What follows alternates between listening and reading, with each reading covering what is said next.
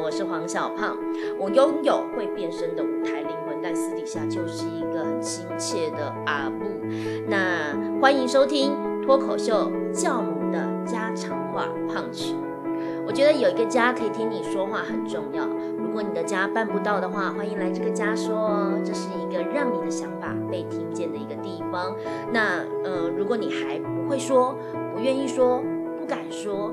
或许你可以听听脱口秀阿布怎么说。那我不懂煮菜，可是我懂煎熬。没关系，我听你说。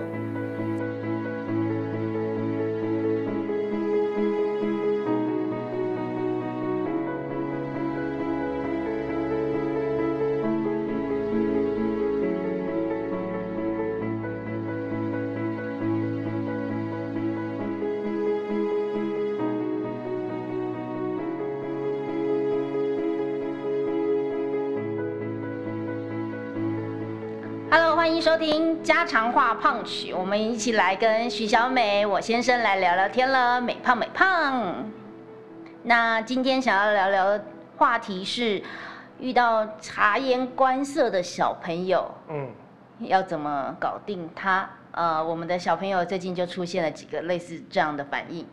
首先呢，他在呃妈妈在身边的时候就特别的如，如到炸，如到爆。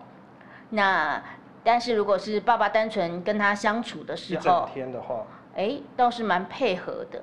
那是知道妈妈是一个软肋，还是因为觉得爸爸很凶？可是也不会啊，因为其实，在你跟他相处的过程当中，你也有非常多你的原则。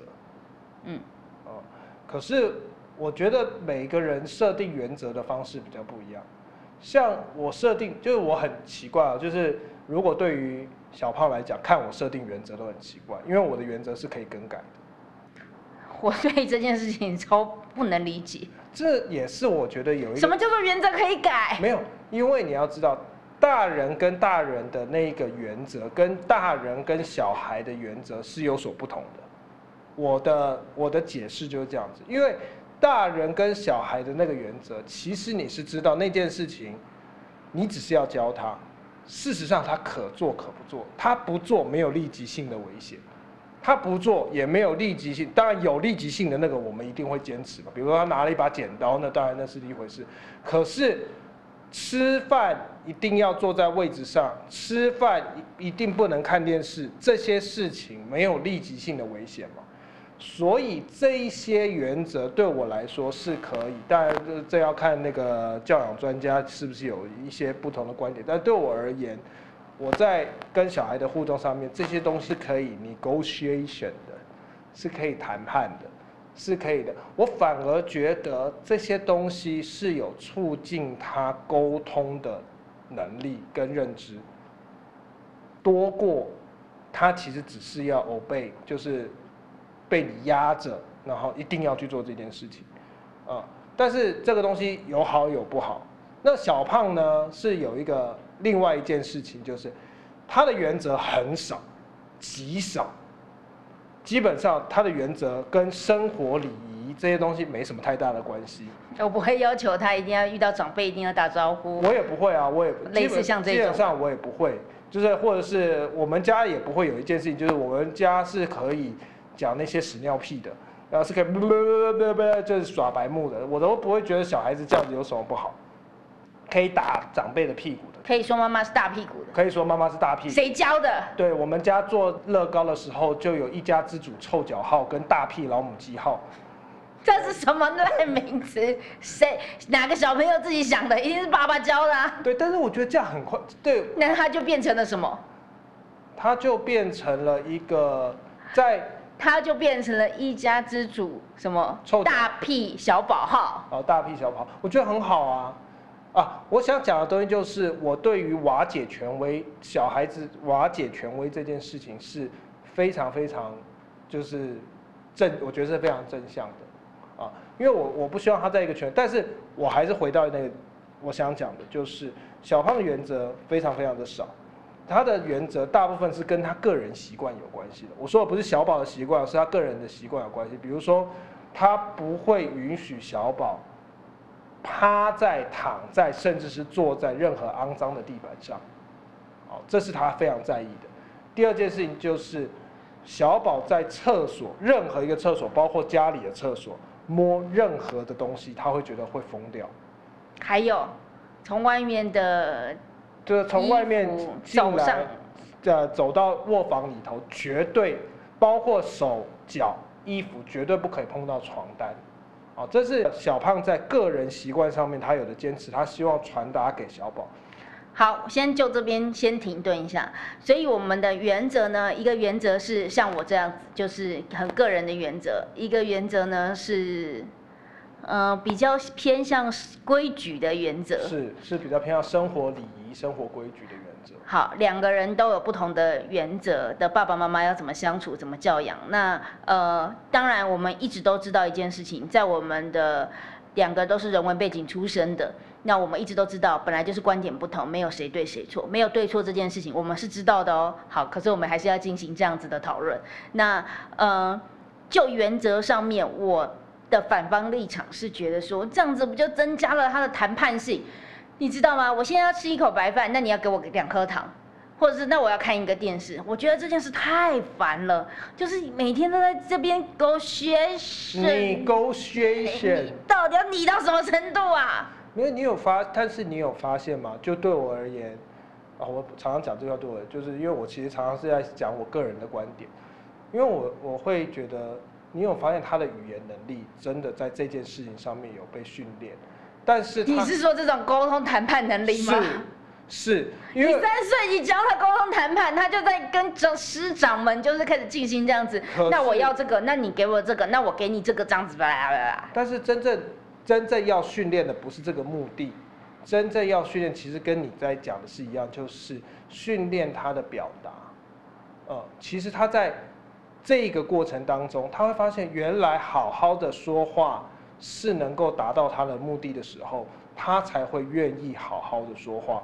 所以大量谈判的过程当中，他不一定都得到他想得到的东西，但是他会发现，原来在这个谈判里头，他是可以有他的表达时间的。那我就觉得这种谈判，所以我其实最常，如果你说，因为我们刚才讲到两种原则不一样嘛，最常碰到的一定是我，不会是你，就是我要管他这个管他那，因为我的原则是生活礼仪嘛。可是，在这个过程当中，你也会发现，他所有这些东西，他会慢慢长出所谓他的自我，或他的那个主体性，多过他其实觉得我在踩地雷。因为我觉得小孩子是这样子的，就是你给他越多的地雷，他长大就越怕。可是你给他越多谈判的这些能力的时候，他越来越会长出的是，不是只是敢跳，就是说啊，我就用话术去跟你拿到我想要哪。我觉得不是，而是说他越来越会表达说，那我自己想真正想要什么东西，那我真正想要的东西，我其实需要做到我应该要做到的。慢慢的，他的那个责任的归属才会清楚，因为他的认知慢慢可以跟得上他的感知了。哦，我我我常在讲那个小孩那个纠结，就是啊，他感觉就很强烈啊，可是他的表达能力就很差、然后他认知的能力也很差、因为他能够想到的经验太少了，重复的记忆也太少了，所以他其实感觉到，哦，我现在好想好想要做这件事情哦，我就等不及，等不及，等不及。可是他如果知道一，你跟他发生一百次的协商，就是你先做这个，在做这个，你把你的步骤做完，你就一定可以做到你想要做的事情。这件事情发生一百次之后，他就知道说，我其实不能够那么急着要去做那件事情。我们的确对于他这个母羊座急性子个性，要用很多种方法来去呃帮助他。那在这一块，刚刚我聊我讲到的是我的反方立场。那在于我的原则，就属于我个人的原则这一块，他不能完全不能够呃碰到的这一块，我想我也有我自己的辩解。比如说，我会觉得他应该要学会跨把线。我在建立这些原则，床单就去洗嘛，厕所就刷嘛，这些东西。但是我需要他知道，有一些东西就是我不喜欢，我就是真的不喜欢。那他要学会跨把线，跨嗯。大人觉得那个很不好的那一种神情，他会知道这个东西真的不能够。你这个是高端教学，好不好？我这样是高端教学吗？因为语言语言是最跟小孩子最基础的沟通，你要语言里面绝对包括神情。对，可是因为你知道，那如果语言要看到神情的时候，是小孩子就会了，你就没有饭吃了。你这样听得懂我意思吗？因为小孩子绝对能够感受到，我相信长辈的所有，所以，所以我才会说建构认知的这一块，是因为我刚才讲说分成感知跟认知嘛，他的感知能力，哦，这一点我必须要，我是可以跟你一体两面的去讨论这件事情，就是因为我绝对相信小朋友的感知能力其实强过非常非常多的大人。呃，而且小朋友的那个善感能力，就是你稍微那个音量调大一度、五度，对他来讲都是很强大的刺激。然后你的不开心、你的难过、你痛，这对他来讲都是很强大的刺激。但是因为小朋友他可能有非常多，他的注意力没有办法那么强，他可能有这个感觉，可是下一刻电视声音来了，他就跑去关心电视了。有一颗球滚过去了，他去跟着球了，所以他其实像小动物一样，在一个大马路要过马路的时候，他左看右看前看后看，其实常常是这样子，所以我才会说那种认知上面的建构，告诉他，比方说一个人要过马路，你要先很专心的看左边，再很专心的看右边，然后他才会知道哦，原来马路是一件危险的事情。跨把险，就是觉得要过马路要小心是一件危险的事情，是这个这一个已经到了这一步了。而我刚才在讲的那个认知就是，来来来来来，你先冷静下来，先看左边，再看右边，没有车哈，看绿灯，红绿灯绿灯了，再左右两边再看，然后再走。然后他慢慢的在这个过程当中，比方说他下一次他没有看。他发现有一台车，嗯，塞在他面前了。哦，马路是危险的，他才慢慢会去到跨把险这件事情。所以他其实那个认知要有一个过程，然后回头来，因为我们讲说先有感知，再有认知，再用你的认知去校正你的感知，再用你的感知去提升你的认知，这个过程，跨把险已经是日本人所讲的读空气了。嗯呢，这多重要。这很重要，但是它建构的过程需要循序渐进，而我不会反对的原因是因不会反对你在讲的刚才讲的那个就是对它在你的那个原则当中被建立，但事实上我也不断的在建立它这一块，就是每一次我们在讨论的时候，我在跟他所谓的谈判的时候，都会有一个不会一次到位的，就是各种的，你先做什么，再做什么。那我给你一点什么，先做什么，再做什么，再给你一点什么，先做什么，再做什么，再给你点什么，然后拿掉你一点什么，就是反复的这样子的过程当中，其实他会知道说，哦，现在我听到那个声音高一点哦，我听到那声音烦烦躁一点哦，我听到那声音威胁一点哦，我听到那声音，哎，好像变得柔和一点喽，哦，就是其实跨把写是这样子建立起来的。我是非常懂得跨把线的小孩，因为我如果不懂得跨把线，我就死定了。因为在我的家庭里头，就是不懂。上一集我们有聊到那个威权。对，不懂得跨把线，就是所以我就说我的童年创伤就是童年创伤给我的影响就是，只要家里一有人大声，我立刻眼泪就会掉下来。然后，但是我的那种眼泪掉下来是没有声音的。因为我不可以有声音，然后下一刻就是我会开始整理整个家里，因为这就是我跨把写的方式，就是我赶快把我做要做的事情全部都做好，然后我完全没有犯错，然后我就可以赶快去睡觉，这就是我跨把写的方式。我是不同的解读这个跨把式了，但是没有关系，本集先不聊，我先来聊聊原则。嗯，所谓的原则，对我们来说，相信。呃，很多听众可以理解，我们现在是两个不同的个体，对于原则有不同的定义跟解释。但在我的世界里面，就教养，我会有一个逻辑是，小孩本来就应该要遇到不同的人，然后会遇到不同的原则，他必须得要去接受跟适应原来不同的人对他有不同的要求。所以他会遇到，比如说我们家的保姆阿姨姨妈就很疼他，但是爸爸呢就是规矩一堆，然后呃爷爷就是规矩更多了，那妈妈呢就是好像什么都可以，但是妈妈有些东西她绝对不喜欢。我觉得他必须要适应，原来本来这个社会就是会遇到不同的人，会奠定不同的原则，然后我不会因为这样子而觉得爸爸的原则是错的，然后妈妈的原则是错的。虽然我们有时候会嘲讽一下彼此的原则，但是在小孩面前倒是立场是一致的。爸爸说什么是什么啊？我不我不会说我认同哦，我的语法都是，可这是爸爸说的啊。然后那他他就会说妈妈不喜欢这个，不喜欢你看电视。我有一个原则，他知道，我就是不喜欢他看电视。但是这个东西也是我刚才说的，其实小胖在某个程度上，在用这样子的教养方式，是一下子把小孩调到高阶高阶班。对小小美来说，就是每一个人的原则要一致。不不不，然后我不是我我我完全不是你在讲这个，我在讲的就是，因为你在讲的这个是已经社会化的人学习社会的方式，但我在讲的是。没有社会化的人要进入社会化，他的那个阶段，他就得很分明的知道哪一个是哪一个，哪一个是哪一个，哪一个是哪一个，哪一个是哪一个，可以讨论，可以讨论，可以讨论，可以讨论，但是这些东西不能挪动，不能挪动，不能挪动。爸爸，你这样子变成是我们所有的大人都要知道你的原则跟你的妥协方法。哦，不是，我只是说这一个认，不是说你要跟着我的原则。我只是在讲说，小朋友在学习的时候，他因为他不是因为你用的那个方式，其实是你教你学生的方式，因为你的学生已经走入社会化了。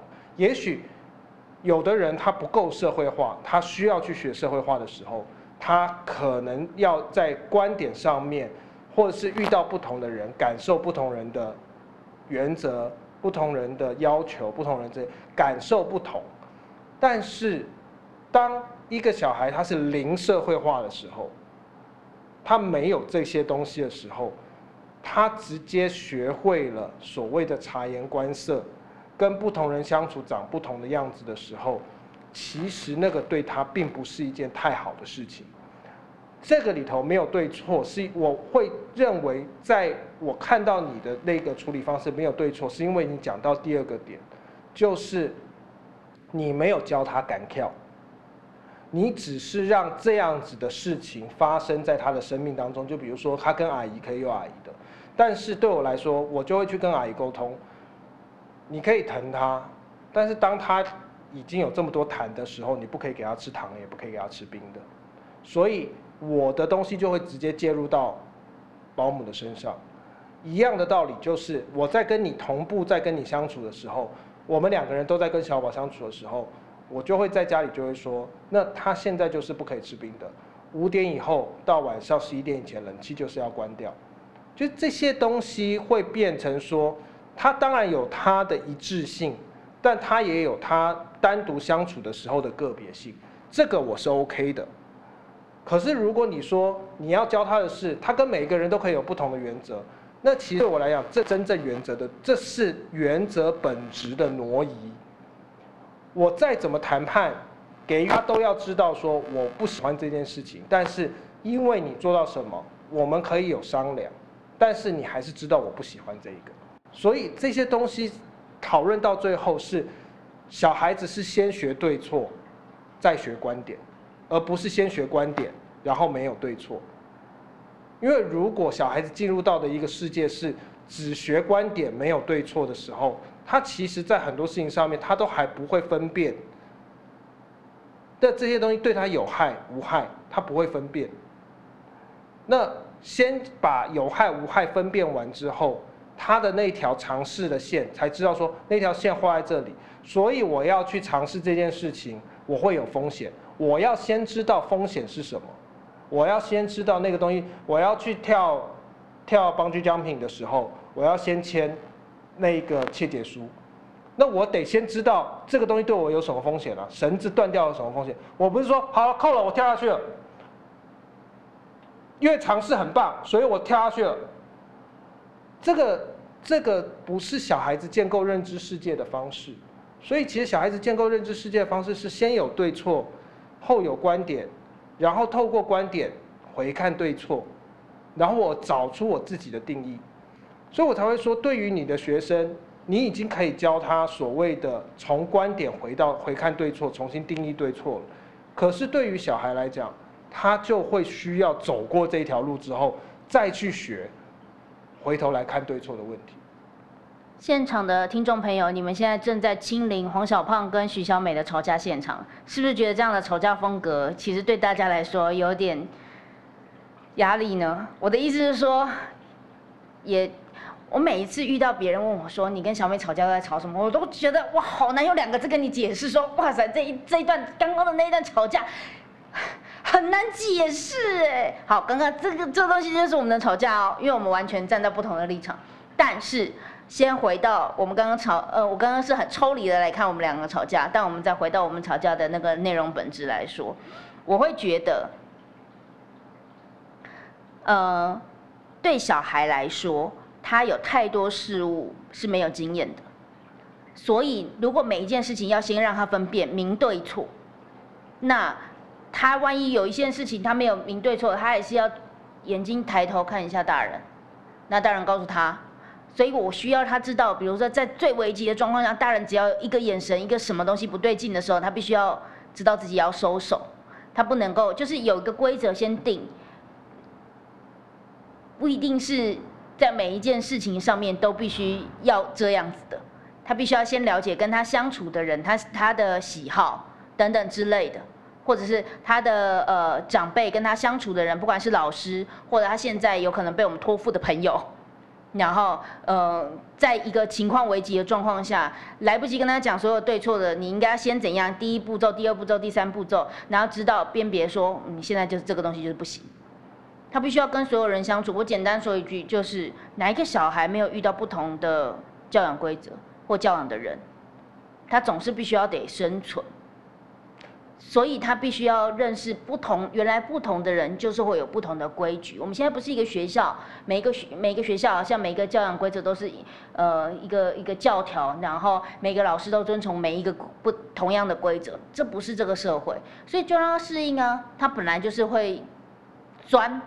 但是对于钻这件事情，好，我们再回头来，我会觉得，本来我们大人之间有一个共同的默契就好了。所以在一定的状况下，我们弹性的去，就跟比如说跟保姆说，我们需要他怎么样怎么样怎么样，那我们沟通就好了。那在那个保姆的那样子的风格底下，然后小朋友去适应跟他之间的相处，那是他们之间的事情。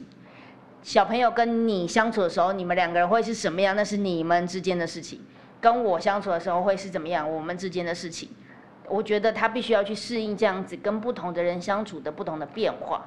我没有觉得跟别呃不同的人相处有不同相处的变化，所以我一直觉得说这是你跟我之间有一个蛮大的对你对我的一个误解，就是觉得说我是教条式的管理。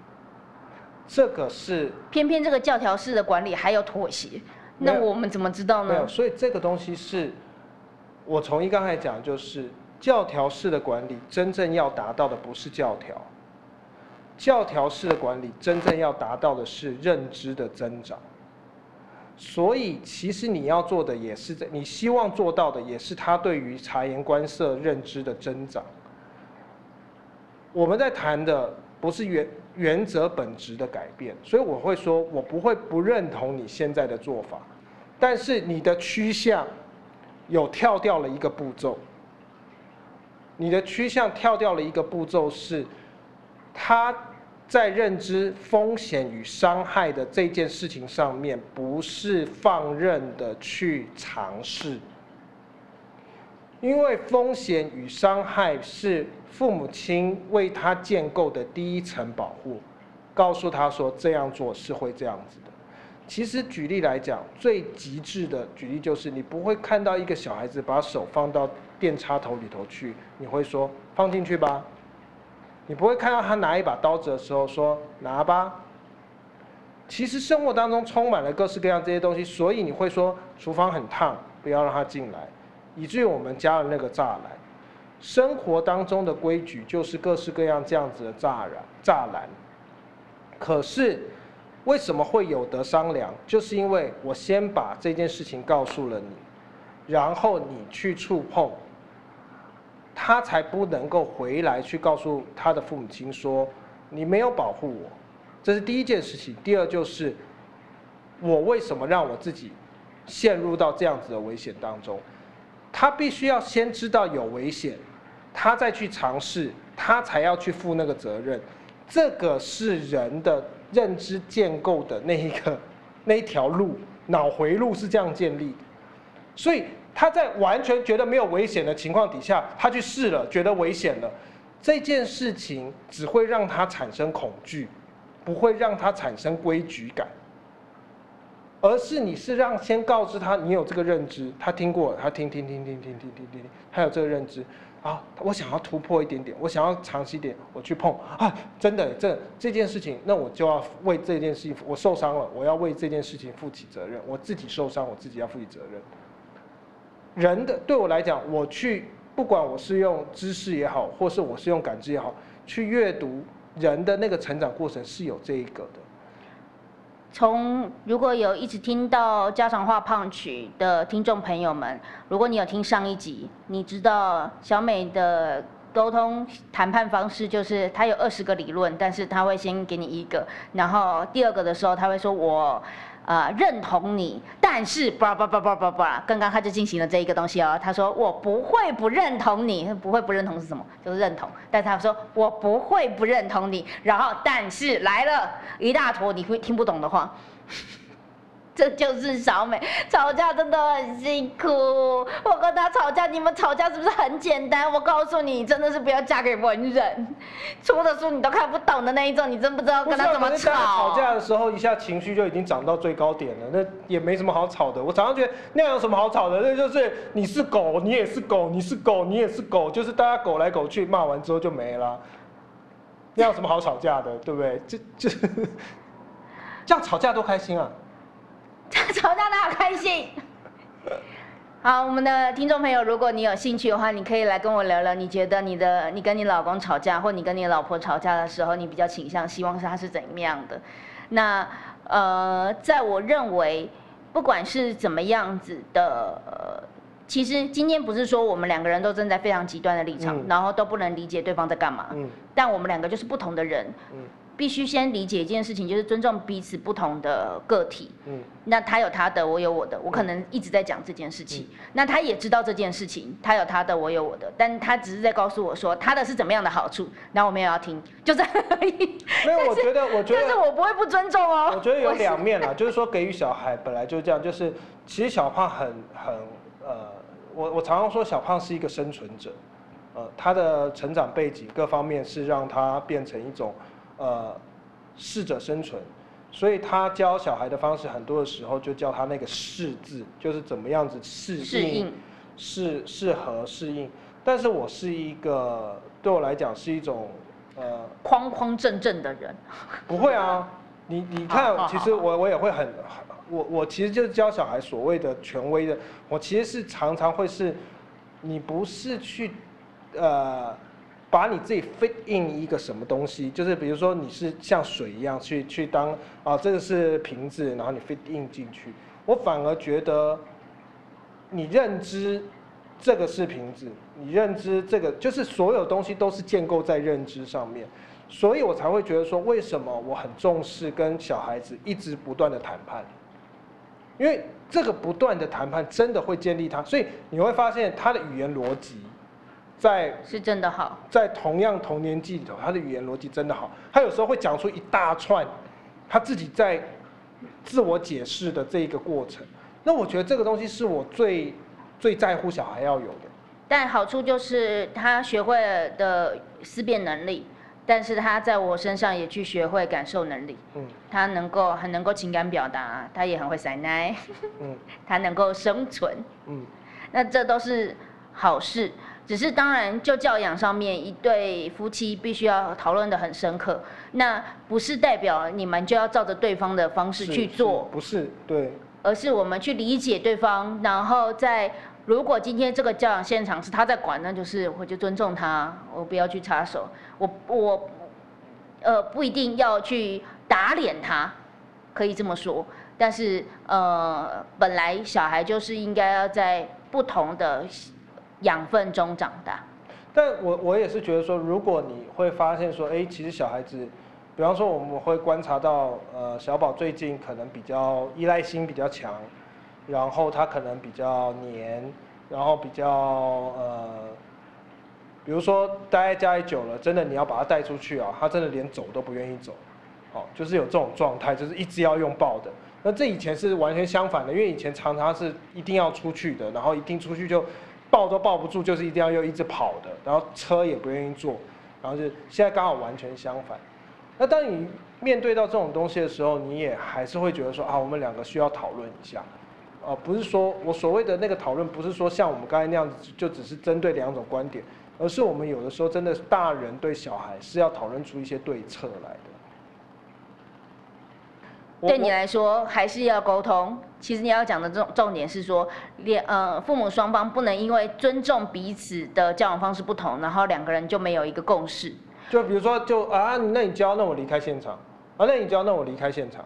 就只是只是用这种方式。事实上，小朋友也是非常需要知道说，啊，其实他们是一个一个，我的爸爸是 support 妈妈的，妈妈是 support 爸爸的，就是彼此是支持彼此的立场。那这件事情，我觉得对于小孩来讲，他也是重要。他不会觉得说啊，那我下次就去找谁？因为我最怕就是小孩子这样子，就是我这个不行啊，那我去找那个可以的；啊，这个不行，那我去找那个可以的。所以在关于对于小朋友，呃，对于爸爸妈妈互相彼此支持、support 的这个状况下，今天现场跟所有听众朋友们分享，我们两个人呢都是呃教创作的。所以，我们两个人对这件事情是很干跳的。我们两个人的说法都是：妈妈不喜欢什么什么什么，爸爸不喜欢什么什么，不代表我认同对方，但是我们尊重对方的一种说法，也提供所有现场听众朋友们的参考。假设你今天是妈妈，然后你知道爸爸不喜欢什么，你就说爸爸不喜欢什么什么，那不代表妈妈认同哦，代表。妈妈知道，爸爸不喜欢，这样能够理解了吗？一个折中的说法，提供你参考。谢谢大家收听家常话胖曲，谢谢，拜拜，拜拜。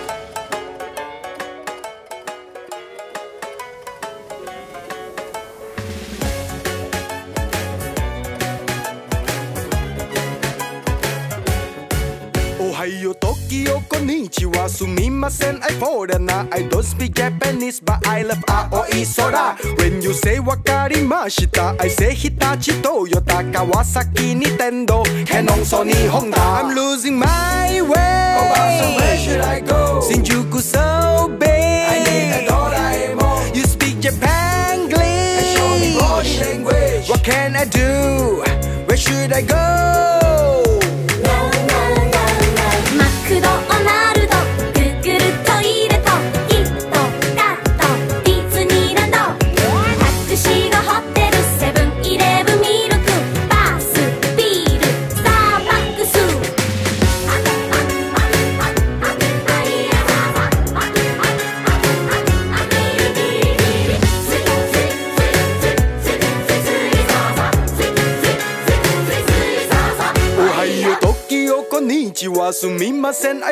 I don't speak Japanese, but I love ramen tempura. When you say arigato konbawa, I say Suzuki Yamaha, Unique Loto Shiba, Casio Kochila. I'm losing my way. Oh, Obasa, where should I go? Shinjuku so big. I need a Doraemon. You speak Japanese.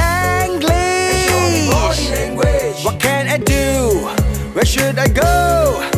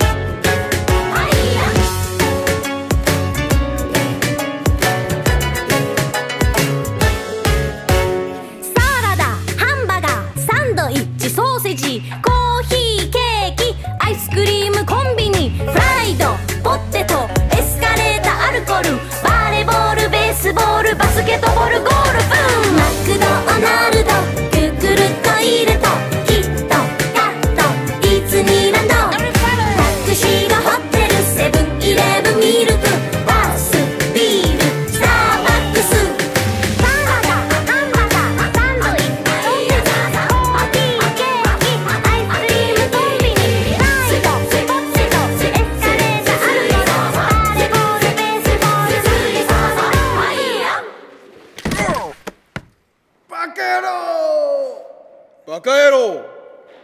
バカ野郎。バカ野郎バカ野郎。